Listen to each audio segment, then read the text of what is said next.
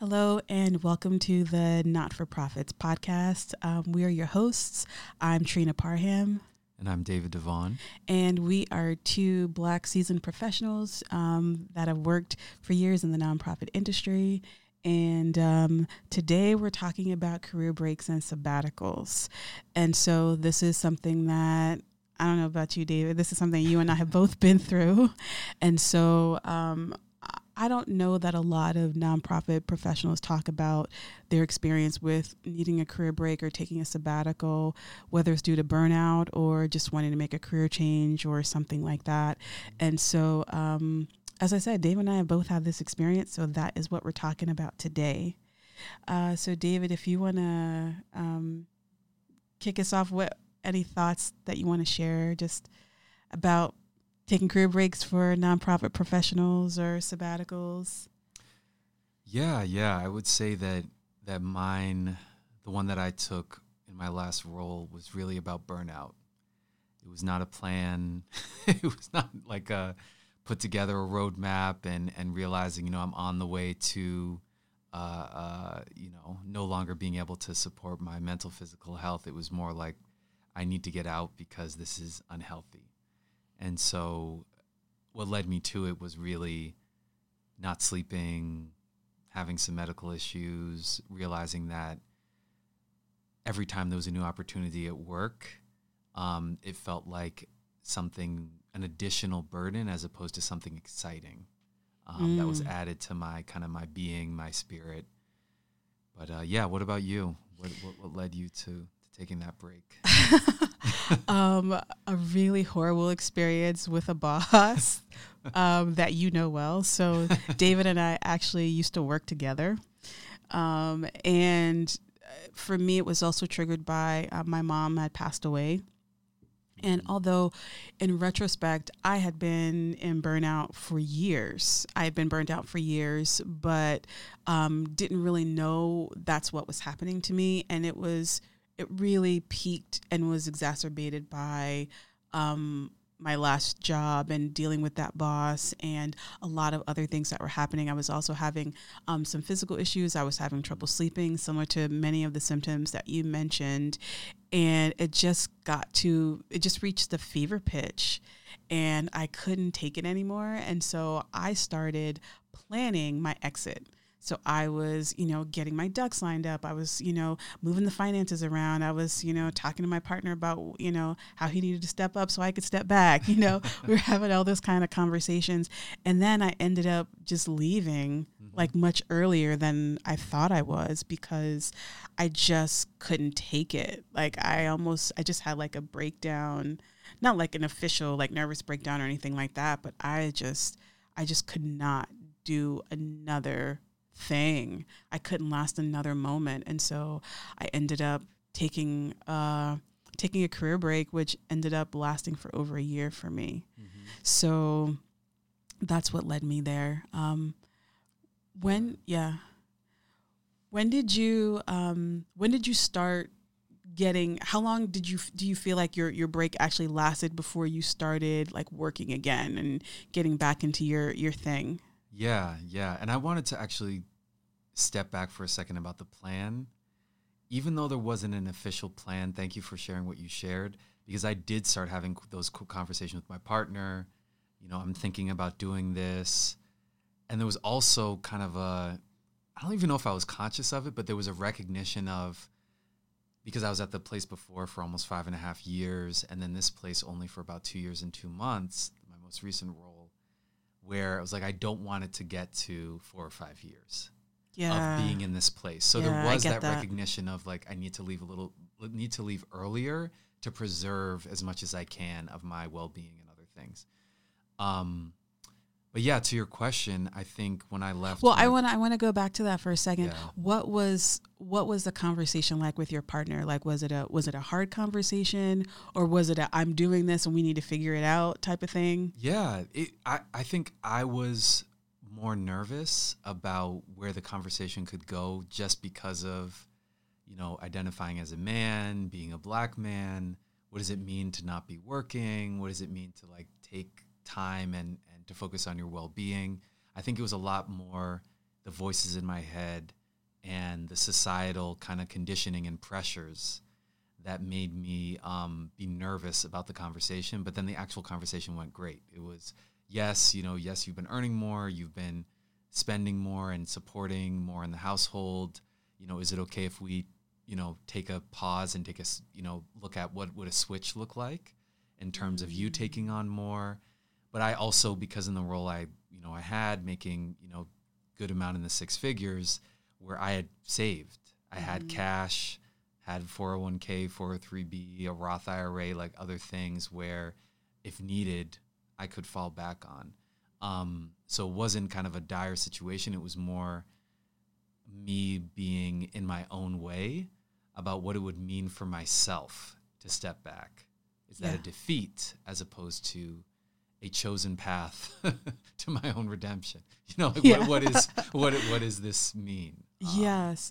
And I think it's really important to be honest and transparent about how we were able to fund this mm-hmm. because I think for a lot of folks listening to us right now, that's a question that a lot of people have is yes, I would love to take a career break. I would love to take a step back, but how can I afford it? And so I know for me, a big part was, um, as I said, just having a partner to lean on. Um, who could pick up a lot of the bills. Also, after my mom passed away, you know, she left me a nest egg and that was a big that was a big support and just knowing that I had that available. And of course having my own savings and you know retirement you know accounts and things like that but still just knowing I had that that nest egg from my mom that if something happened that I really could fall back on this. And and that's something I would have never done though. Even if I would have had that before I would have never not worked I had been working since I was 14 years old. I'd always had a job. And so that scared me more than anything of thinking, okay, I'm not on my own two feet here. Mm-hmm. And as, you know, as a black woman, you know, it's like, hey, we're, we're out here, you know, we're always working, we're always hustling, we're always doing the thing. And so the idea that I wouldn't be doing that um, it was tricky. It was really tricky, but you know, my conversation with my partner went well. He totally got it, and my conversation with him was more like, "Look, this is what I'm doing, mm-hmm. and so um, I need you to get on board with my plan, yes, and figure out um, how you're going to navigate taking over and just contributing more. And that's just all I can tell you. Mm-hmm. Um, so that was more my conversation. But I know for me, a big thing was I didn't really tell anybody. I didn't really tell anybody that I was doing this. I was afraid of not even just being judged for it, but you know, it was happening just as COVID was happening. I was already in it by that point. I had been three or four months into my career break by the time COVID started, and so um, you know, I was already on this break. But um, just knowing how many people were either wanting to step away from work or just in the world in general where people were struggling financially. It was just like it just wasn't the move for me to just be talking about I'm doing this thing that for some people would have seen excessive. Yes. To be able to take that time for myself. And so for me it was like I know how I feel. I know I literally cannot do another thing and I need to rest mm-hmm. and I'm just going to rest and do that. So yeah. like even my family didn't know that I wasn't working. I didn't tell them till like a year later. Wow yeah, and those those dynamics, you know, I don't know if that's like within family, within within you know our communities of like that sort of conversation. But yeah, I was actually talking with with my my dad about you know my uncles and you know him being in a all basically all my uncle one of my uncles passed, but all of them being in government jobs with some sort of benefit pension thing for 30 years.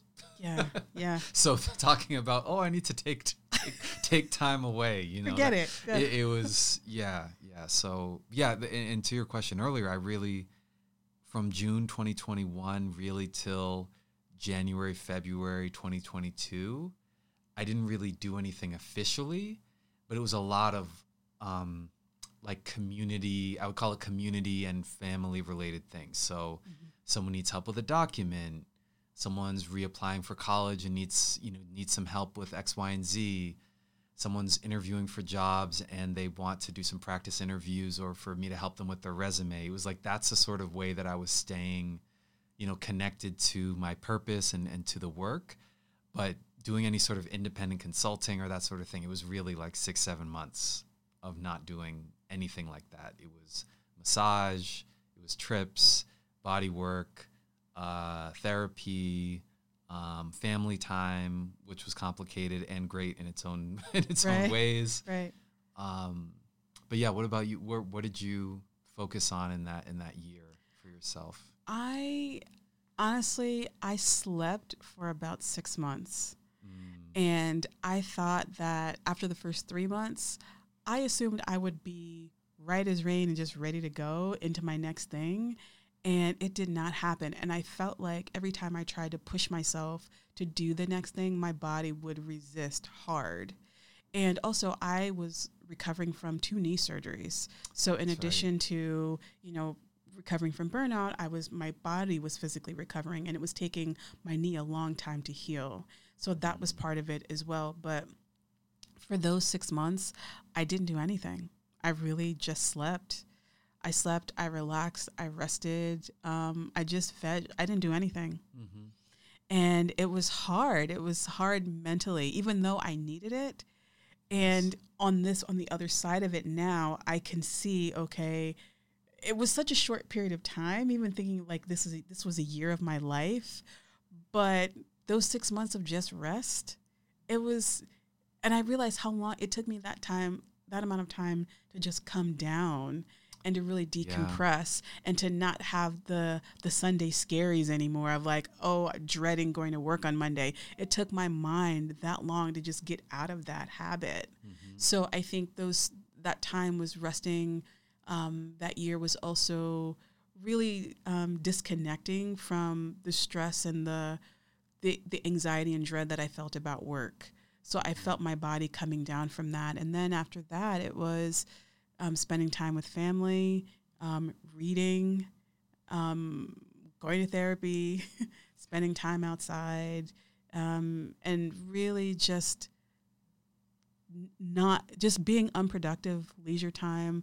I was often thinking about what my next thing would be, Okay. but when I would get too far down the track because I knew I wasn't ready to do anything, I was just like, no, no, I'm not, I'm not doing this. Yeah.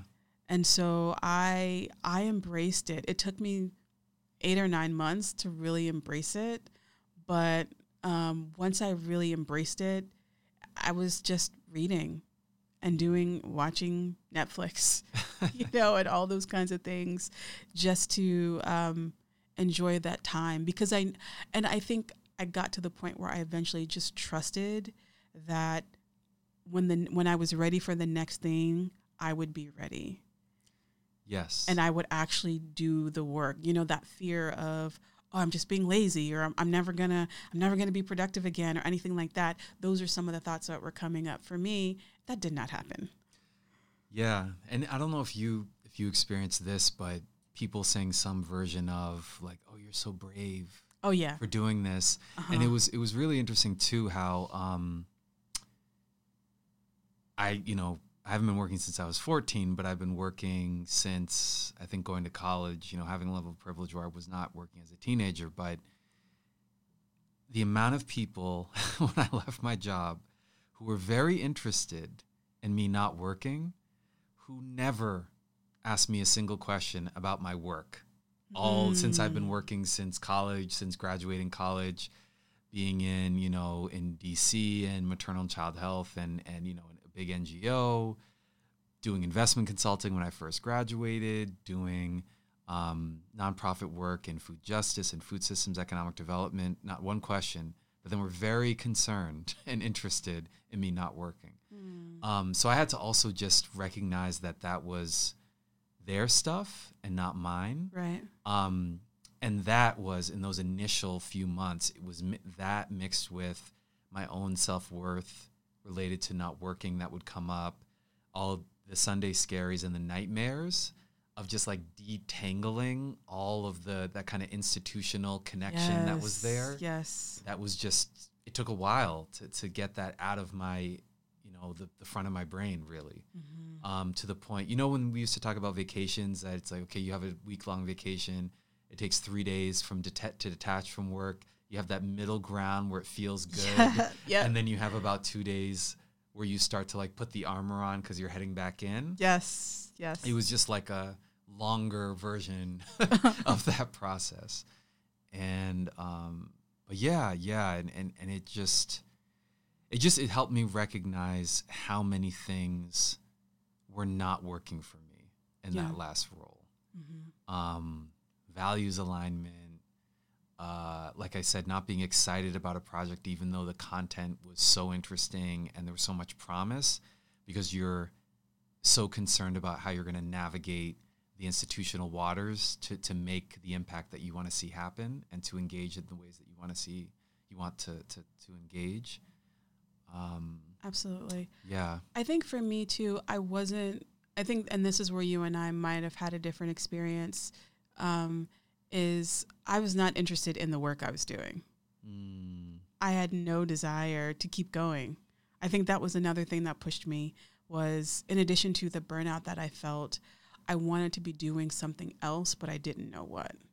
So that was part of my push as well. It's like I want to figure out what my next thing is going to be, and I've you know I've worked in I've worked in nonprofits, I've worked in city government. I also had a business previous to the leadership coaching business that I run now, and so that was a big part of it for me too. Was I actually it's not that I didn't care about the subject matter of the work, um, of the places where I worked, but it wasn't my work. And so um, now the skills that I had as a leader, though that was my work that I that I liked. I liked those parts of it, but overall, I, I didn't really care. Mhm. So I think that was one thing that um, that allowed me to to pull out. And so a lot of my time um, was spent really in reflection and thinking about um, what was next and allowing it to emerge because I didn't have to worry about the pressure of picking my next thing right away. So I was able to have that time of letting it emerge. And I, I think um, even as we're talking about this right now, the idea of taking a career break and sabbatical can seem um, almost like navel gazing or self indulgent, but it really isn't, I assure you. Um, like I said, for me, my, um, I mean, I cannot, I can't fully articulate the the pain and that I was in and the pressure and the burnout and the depletion and exhaustion that I felt. I mean, it was so intense that I really just could not do anything else. Yeah. And so I'm fortunate that I had the resources that I had, but I mean, I was really not well. Yeah. And and on that, what what were some of the I don't know those insights, even though it wasn't navel gazing, but what were the things that you started to learn about yourself personally and your relationship to work? Um, you know, just labor in general, um, how what role that's played in your life. That's a really, really good question, and honestly, something I'm still trying to unpack. But one of the things that became the questions that I started asking myself and what I started to realize was um, my definition of success and what it really meant to me. And so I knew I wanted to go back into entrepreneurship and having another business. Um, so that was something that was important to me.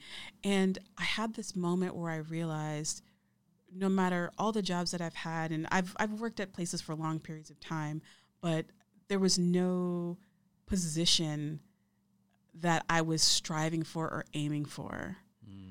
Like there was no title, there was no role that I felt like, oh, yes, I want that. mhm. And so that began my, where I really started to think about is how to redefine work and success for myself. How much money do I really need to live a good life? You know, what is going to be mostly fulfilling for me? And the other thing is, I need to be doing something where I have a lot of free time. Yeah. You know, I I am not interested in working at a pace that is going to stress me out. hmm and that was something that became really pronounced for me is i want to live a calmer more peaceful life and i've always had roles where i was you know it was either crisis management or working you know fast-paced environments which i Yes. you know i know that phrase is code for stress yes. um, now i know that but and and not that I didn't handle it. I did, but it just all those things compounding and coming together, come to a head, just you know was made me get to the place where I burned out. But mm-hmm. those are the questions that I was asking myself around success, around money, around title, around positions, and what those things meant for me, and if I had to have those things to feel successful. Mm-hmm. And even now, I see a lot of my my peers who have kept going, and you know they're making great money, but I'm like, I don't want any of that other than the, the salary. It's like, yeah. no, I have no desire to be in that position or to do that work or to be under duress or to be in that environment. I, I don't want to have that mm-hmm. anymore. Mm-hmm. Yeah, yeah. That a lot of that resonates and I think the the the biggest thing was, you know, cuz we were doing, you know, I'm also a leadership coach and advisor, you know, all the different words, but um but when you asked me those questions of when I was leaving, you know, what what do you want to ask yourself before you pick you pick your next thing? And what do you want to ask that next institution, partnership, collaboration before you um, decide to like connect yourself to them? Because I don't think I was, and I'm, this is all to say, I don't think I was in a place of really vetting institutions, of really understanding who they are, what their kind of metronome is, what what's the pace, what's their their rhythm. It was more about the the topics they were working on, the potential prestige of the name of the institution, what the access allowed me to do. But it wasn't really questions of like my own well-being mm. and what would it be like for me to be inside and and what that really led me to in the time away during the sabbatical was to be able to really separate what were the things that were kind of a part of the way that it ins- the institution ran and then what were my things mm. what were my own things around whether it was perfectionism or anxiety or trying to put uh, people first before myself, or like all of that stuff. What was mine, and what were the things that I carried into that job, and what were the things that they were very comfortable with imposing and pretending like it wasn't happening. So I think that was something that was really, really helpful during that time was to get clear as to like no matter where I go, what I might be carrying with me and what I can do to start like supporting myself in you know changing those behaviors changing narratives that sort of thing. And what conclusions if any did you come to about work uh, the role that you want to have next the positions anything like that? Yeah so the where this really came up for me is i was doing some work with with another leadership coaching um, organization and part of my work is that they sent me to the Race Forward conference in Phoenix. That was November 2022. So this is, you know, I had stopped the sabbatical, had started doing work and and started doing leadership coaching as well. And there was this very interesting slash uncomfortable debate throughout the entire conference that was all about if we rest, if we think about our well being, if we think about who we are as humans within this work around social justice, racial justice, can we win?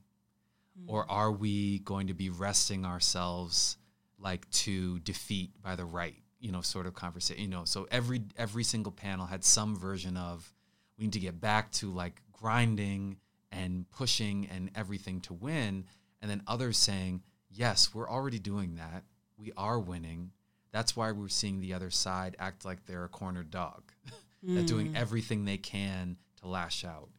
Um, and what and we, there was a lot about rest. And what it made me realize is me not being in one of those director level roles. That's really seven roles. Mm-hmm. And having a my own LLC, you know, Strive Equity Consulting. I'm coaching leadership development.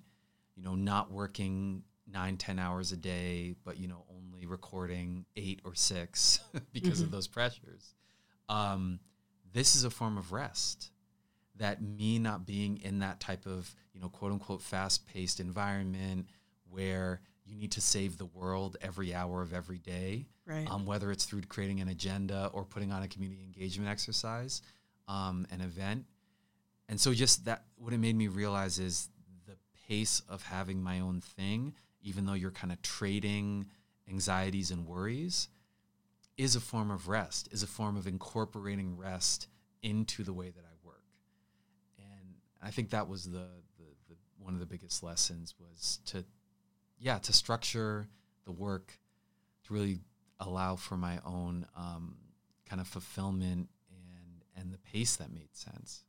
I think that's a really great reframing of rest, and I think it's a it's really a model that a lot of people can use when they think about doing that type of work, any type of social justice oriented work, or working in any kind of nonprofit where you know you really care about the mission. You know there are ways in which you can rest to keep going. And I, I think for me, what I realized around that was that I've I've done my part in that in that way, in the part and in the way of having to hustle and grind to move this agenda forward. And I'm like, get somebody else to do it. Mm-hmm. So I'm doing it in my own way, which is the work that I do with leaders and, and all of that. But what I've learned in this process is I am my first priority. Yes. And I know for black folks, that can be a contentious idea.